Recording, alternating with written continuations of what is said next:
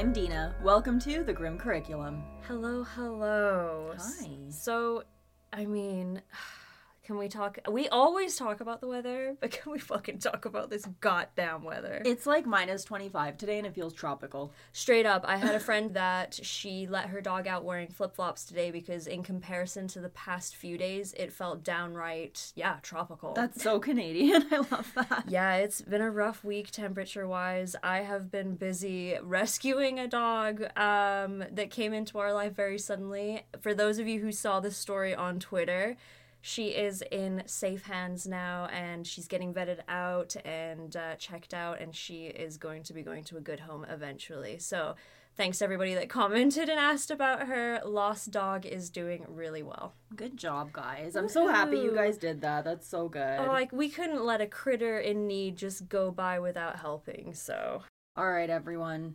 Today's gonna be a little different. We got something a little bit, I'd say, you know, still grim, still involves bad stuff, but definitely lighter hearted than what we've been experiencing over the last few weeks. yeah, we thought we would spare you guys some trauma, um, especially after the past four episodes with Roch Thériault and the Ant Hill Kids. That was pretty rough. So today's something, yeah, I guess comparatively a little more lighthearted. Definitely, but still, like I said, pretty, pretty wild. So, with that being said, Charlotte, frustration. It's a difficult emotion, isn't it? 100%. It can be a very powerful feeling. And sometimes you need to act on that frustration and take matters into your own hands. I mean, I'm sure we've all been there at one point or another in our lives. Yeah, definitely. I think I think we can all agree that's a very relatable feeling, isn't it? Yeah, so that being said, today's episode is about just that. Probably one of the most extreme versions of taking matters into your own hands. Our story today is about a man named Marvin Heemeyer, a guy who had some serious grudges against those in his community. So serious that one day he decided he would seek what he felt was the justice that he deserved. And he did so throughout the course of 127 minutes when he drove through the town of Granby, Colorado in his specially modified bulldozer that would be later dubbed the Killdozer. I can't read or hear the word killdozer without hearing like a heavy metal riff at the end of it. Absolutely, it sounds like something from Twisted Metal or Mad Max or something. It really does. So, the only person who died as a result of this incident was Marvin himself. That being said, he did manage to cause over $7 million in damage before the whole ordeal was over. The result of his actions that day is still very much felt in Granby. All right, so like we said, we wanted to cover something a little lighter hearted this week, and this story was suggested to us by a listener, so thank you.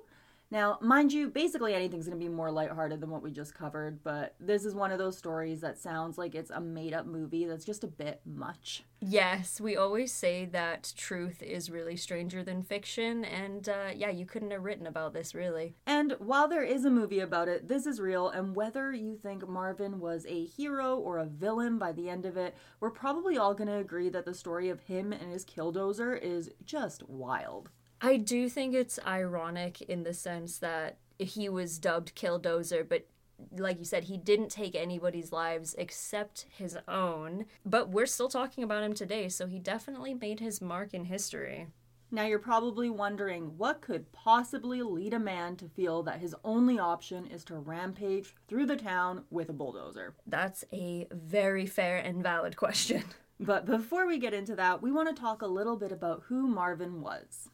Marvin John Heemeyer was born on October 28, 1951, to a family of dairy farmers in South Dakota. At the age of 23, he relocated to Colorado, where he was stationed at the Lowry Air Force Base. In his later adult years, Marvin enjoyed snowmobiling and working on vehicles. He would finally settle in the small mountain town of Granby, which, by the way, is absolutely beautiful. Granby only has a population of about 2,000 people, which really gives it that small town serene vibe. And I think that's what makes this story all the more out there because this was a small, quiet, beautiful place. And while a 52 year old man rampaging in a killdozer throughout town would be difficult to believe anywhere, it being in a place like this just adds to the madness of this story. To be honest, when I think of a bulldozer rampaging, I kind of picture the newscast. I can kind of see it like ripping down a highway in like LA or something. I don't picture it being in like a picturesque mountain town. No, I'm picturing GTA. 100%. The radio on, Miami Vice vibes. Yes, exactly. Due to Granby's beautiful setting, it is a hot spot for tourists, but at the end of the day, it's one of those places where just about everyone works hard enough to make a living through blue collar work. And it's also small enough where everyone knows everyone's name and their business. Marvin was well known in Granby. He owned a repair shop where he had a reputation as a skilled welder. He would advertise his business through local commercials that eventually earned him the nickname of Marv the Muffler Man. Overall, he was considered someone you could count on to fix your vehicles. Marvin was the kind of guy who was known to be helpful, kind, and he seemed to be a pillar of his community. That was according to most people who knew him, at least. Friends of his would describe him as likable, and his brother would later be reported as saying that he was the kind of guy who would just bend over backwards for anyone. However, Marvin was clearly not someone you wanted to wrong. A local woman named Christine Baker had a very different experience with him. When her husband disputed a repair he had done on his vehicle, Marvin reacted by threatening him until he paid him the $124 that he was owed. Apparently, you didn't want to owe this guy money. In 1992, Marvin purchased two acres of land for $42,000 US at an auction. Prior to the purchase, the land belonged to the Docheff family, who owned a concrete plant there. Marvin would later say that Cody Docheff had attempted to buy the land out from under him during the auction. He also claimed that Cody became aggressive with him when Marvin got the winning bid. However, this wouldn't be the last that he would hear from one of the Docheffs. The weird thing about this whole interaction is while there were many people there, not one of them witnessed this apparent drama. Many believed that Marvin had actually made the whole thing up. It turned out that there was a huge issue with sewage when it came to the land. The previous owners, the Docheffs, had basically just put all of their waste into a concrete truck barrel that was buried in the ground. That doesn't sound environmentally sketchy at all. Marvin made the call to the city to have a sewer line put in. Now, this is apparently an American term, but the folks in charge of all of this were part of something called the Sewer District. They agreed to come out and look at the property, but they told him in order to do so, he would first have to pay for a lift station and a hundred feet of sewage line. And friends, we're going to talk about sewage for a few minutes here. Lucky us. And listen, we're not plumbers. we don't know this stuff. But as always, we're going to do our best to explain to you. Don't worry, dear listeners. We know you're going to tell us if we get this wrong. And rightfully so. Please Please, correct us. They explained to him that he needed the lift station because the sewage was running uphill, and without it, the line would become pressurized and lead to overflow. And that's something you really don't want. I don't want pressurized overflowing sewage. Good God. No, we know enough about plumbing to know that much.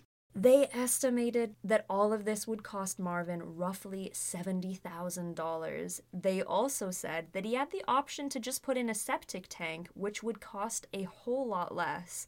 Neither of these options appealed to him, and he claimed that them not paying for the work themselves was extortion by government. He then joined the sewer district himself. Which I have to say, you bought this land. It's not up to code. The government doesn't have to pay for that, my guy. No, I mean, again, I'm also not super familiar with like land law and shit like that, but surely some kind of inspection would have been appropriate or something like that. Yeah. Although he did say it was at auction, so sometimes it's kind of like buy it as it is and hope for the best. I mean, for $42,000 for two acres of land, like, you're not gonna get, like, primo shit. no. A few years after that, the Docheff family decided that they wanted to expand their business. They still owned the surrounding area and began purchasing more land. Their goal was to create a small industrial area where they'd lease the majority of their property to local small manufacturing businesses. This meant that they actually wanted to buy their land back from Marvin, and when they approached him, he said he wouldn't sell it for less than $250,000. He's a businessman, this Marvin. He is. The Docheff family returned a few days later saying that they would pay him the money. Marvin responded by telling them that the land was just appraised at $375,000 and that he wouldn't take less than that. Okay, I've changed my mind. That's really rude. It just gets worse. So they were able to get $350,000 together and offered that to him.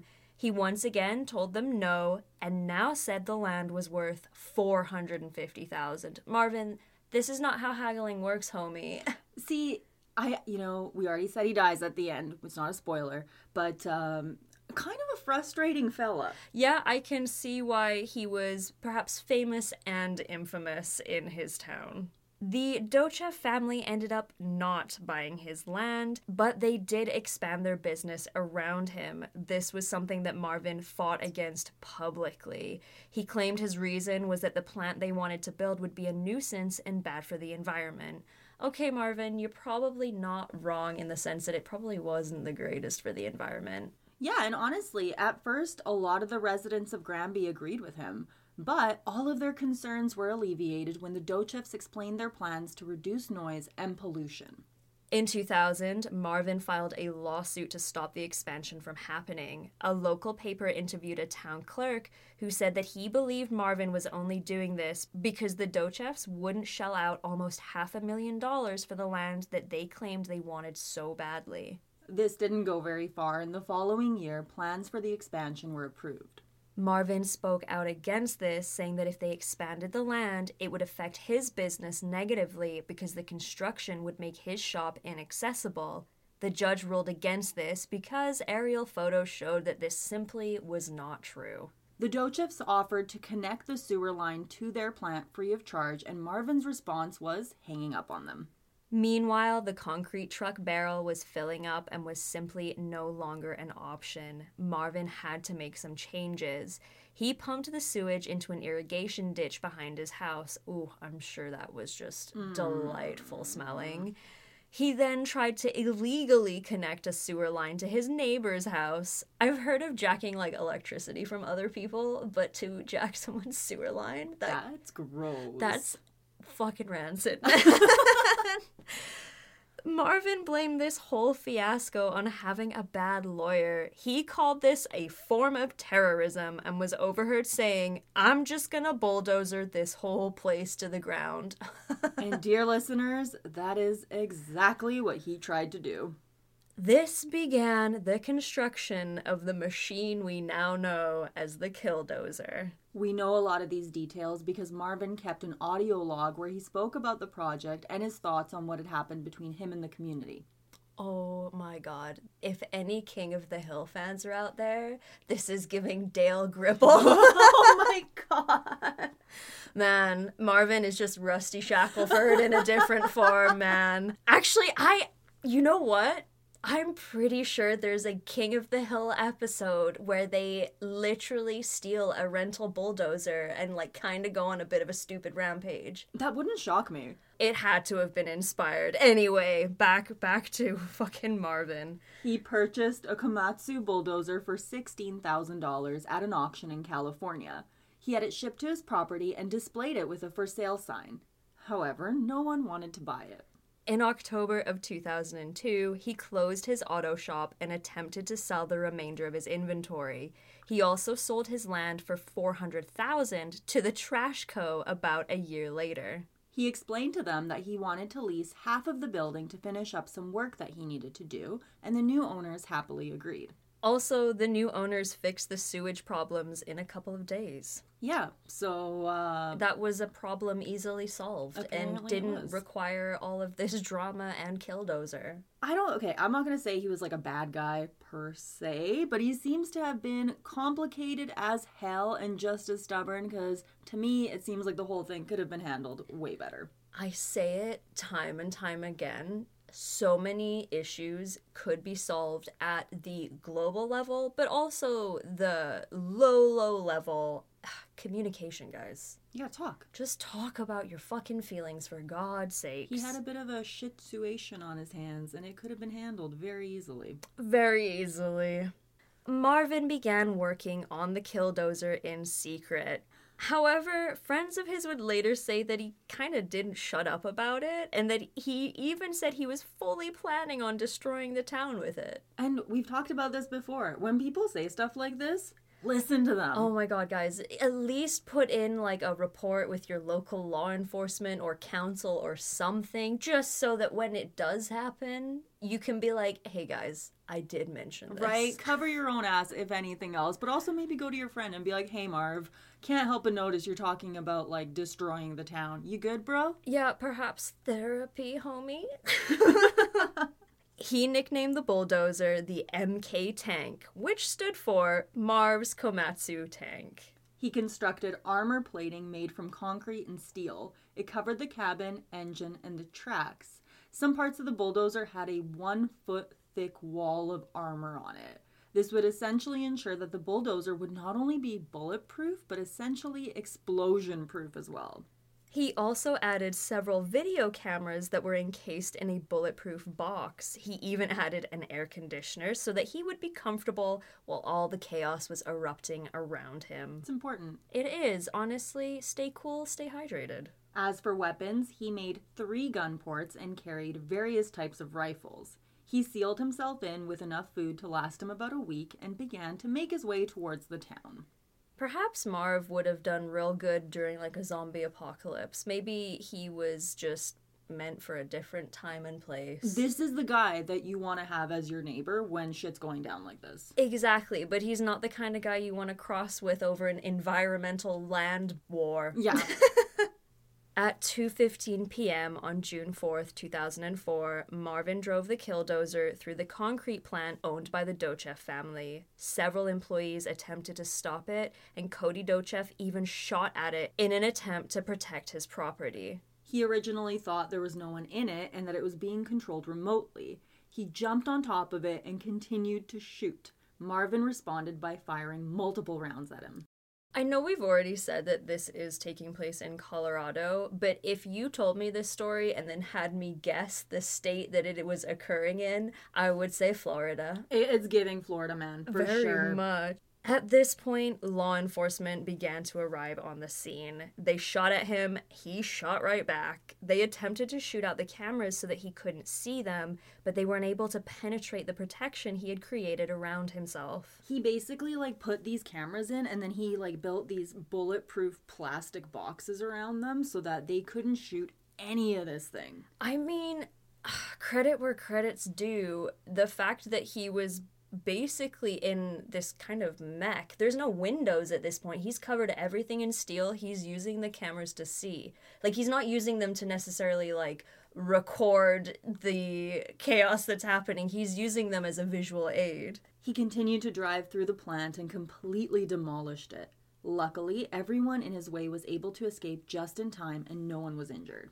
When he was done with the plant, Marvin made his way towards the town at a whopping eight kilometers an hour. Oh, slow down, speed racer. Can you imagine? You're just watching. You can run fast. You can run. Can we run that fast? How fast can people Um, run? I don't know this. I can't run that fast I because know, I'm I a real piece of shit when it comes to fitness. but it's kind of I can imagine the bulldozer coming down the gravel road. But you know that scene from Monty Python and the Holy Grail where they're like constantly like running towards you but never actually getting any closer? That, but it's a bulldozer. An emergency call was made to all residents of the town telling them to evacuate. One of the sheriffs attempted to drop a flashbang grenade into the bulldozer's exhaust pipe, but that had no effect. He bulldozed through the mayor's house and various other homes, destroying everything in his path. Marvin made his way to the town hall where an hour long story time event for children was being held. Guys, you can't write this. That's what I'm saying. Like, this shit is fucking crazy. It's this bulldozer is getting closer and closer to town hall, and everyone's like, "No, not the children!" like, what is happening? Thankfully, though, the evacuation had been done properly and everyone was removed from the building mere moments before it was destroyed. Marvin then head right on down to the Liberty Savings Bank. He knew that one of the women who worked there was part of the zoning board that had caused him so much grief. This building was destroyed as well. By this point, police realized that they really couldn't do anything to stop him. So they ran along him and followed his rampage, watching him destroy streetlights and trees that were in his way. Marvin then set his sights to the building the local newspaper was located in. The paper had reported about his lawsuit and all of the problems he was facing. He didn't like this because they didn't exactly paint him in the best light whenever they spoke of him. He then targeted some local homes and various other businesses. A landscraper was brought in in an attempt to stop him, but he simply pushed it out of the way. And look up what a landscraper is. It is a huge machine, and he moved it like it was nothing. Marvin made sure he was essentially unstoppable. He then drove over to a propane yard where he began firing at tanks that altogether held about 110,000 liters of propane. Oh God! There's your King of I was Hill gonna say again. exactly. Everyone within just under 100 meters of this was evacuated. This included a largely populated senior center. So we got the kids in their story time. Now we're evacuating seniors. We're going through the mayor's house. He's like- hitting all the demographics who have wronged him in any possible way. He doesn't discriminate. He's mad at everyone. no kidding. At this point in the rampage, police had fired over 200 rounds and not a single one even slightly dented the killdozer. This next little bit is interesting. This is something that he adamantly denied afterwards, but Governor Bill Owens was reported to have strongly considered sending out the National Guard with an attack helicopter armed with a Hellfire missile. He changed his mind when he realized that the missile would probably do more damage than the killdozer ever would. While he said this never happened, various members of law enforcement who were on the scene will to this day say that it was genuinely being considered as a course of action. Very America. Isn't it? He made his way to another small local business owned by another person he felt had wronged him. He began to make his way through the building, not realizing that it had a basement. He drove through, and the killdozer partially dropped into it, which caused damage to the radiator. This led to a serious engine leak. Marvin was stuck and he had nowhere to go. Not only that, he essentially had no way out of the killdozer itself because, again, he sealed himself inside. Less than a minute after he got stuck, a single gunshot was reported to have come from inside. When no other noise or movement was detected, it was determined that Marvin had ended his own life. Explosives were used in an attempt to access him but failed. Finally, they were able to enter the killdozer by using an oxyacetylene torch, and this was not an easy task. I do want to clarify, and I don't know this for sure, but for those of you thinking that they like use TNT style explosives to access him, I'm thinking this probably wasn't the case. I'm thinking it was probably more like a frame charge kind of thing to like blow a part of the armor off. They wouldn't have been like, well, can't get to him, let's throw grenades. Honestly, I appreciate that you said that because I hear it and I picture like big sticks of dynamite.